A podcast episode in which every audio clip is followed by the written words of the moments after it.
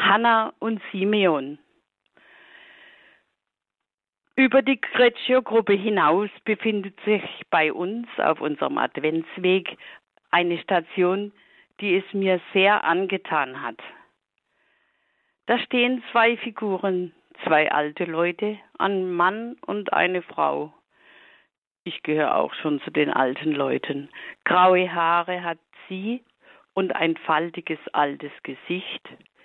Er kann seine Falten und Runzeln unter einem Bart verstecken und die Haare auf dem Kopf sind zu einem Haarkranz geschmolzen.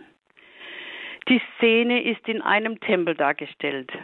Da stehen sie und warten und warten und warten. Und es gibt so einen Satz, da kannst du warten, bis du alt und grau bist. So ähnlich ist es diesen beiden wohl ergangen. Der Mann mit dem Namen Simeon, so steht es bei Lukas 2,25, war gerecht und fromm und wartete. Er wartete auf den Trost Israels. Und bei Lukas steht weiter, vom Heiligen Geist war ihm offenbart worden, er werde den Tod nicht schauen, ehe er den Christus, den Herrn, gesehen habe. Was für eine Verheißung. Und er wartete Tag für Tag und wohl auch Nacht für Nacht. Diese Verheißung, so gewaltig sie erscheinen mag, ist auch eine große Herausforderung. Warten auf etwas. Wir kennen das vom Warten auf den Bus oder auf die Bahn, Warten auf einen geliebten Menschen, oder auch warten auf eine Diagnose vom Arzt. Und sicherlich kennen wir auch in der Zeit des Wartens auch die Verzagtheit, die Ungeduld und das nicht mehr glauben können. Das alles, so könnte ich mir vorstellen, ist auch dem alten Simeon kein fremdes Gefühl gewesen. Und dann diese Freude.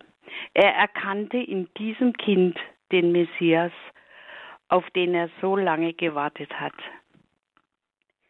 Er nimmt es in seine Arme und preist Gott. Nun lässt du, Herr, deinen Knecht, wie du gesagt hast, in Frieden scheiden. Denn meine Augen haben das Heil gesehen, das du vor allen Völkern bereitet hast ein Licht, das die Heiden erleuchtet und Herrlichkeit für dein Volk Israel. Welch ein großartiges Erlebnis für diesen alten Mann. Für Simeon muss diese Erfüllung seines Wartens unermesslich groß gewesen sein. Seine Worte sprudelten aus ihm heraus und jedes Mal bei der Komplett kann ich dieses frohe, dankbare Gefühl nachvollziehen. Sein Warten hat sich gelohnt. Er hat gesehen, die Verheißung hat sich erfüllt.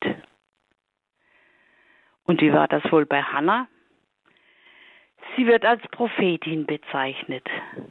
Kurz wird ihr Lebenslauf geschildert und dass sie sich ständig im Tempel aufhielt und Gott diente Tag und Nacht mit Fasten und Beten.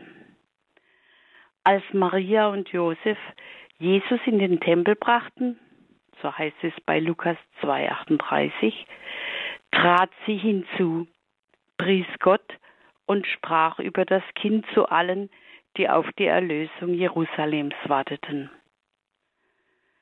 Das, was sie gesprochen hat, wissen wir nicht. Die Heilige Schrift berichtet darüber nichts. Dass sie etwas zu sagen hatte, das geht aus dem wenigen hervor, das die Schrift berichtet.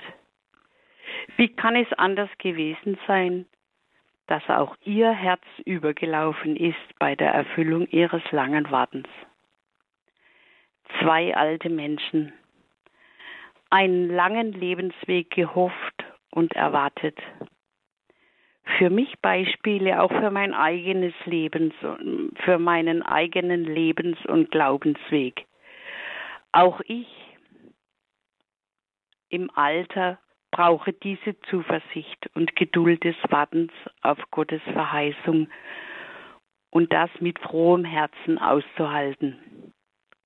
Tag für Tag, wie Hannah Gott dienen, daran glauben, dass sich erfüllen wird, wie er gesagt hat. Gepriesen sei Gott.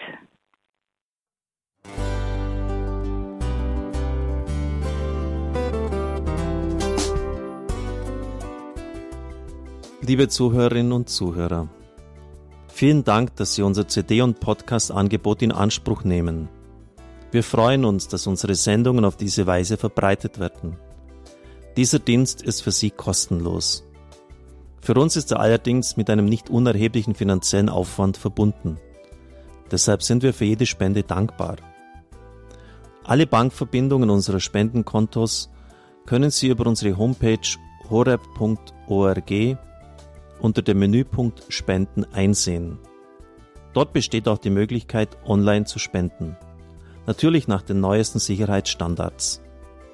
Sie können diese Informationen auch bei unserem Hörerservice unter der Telefonnummer 08328 921 110 erfragen.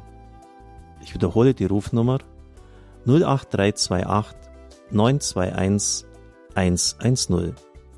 Vergelt's Gott für Ihre Unterstützung. Ihr Pfarrer Kocher.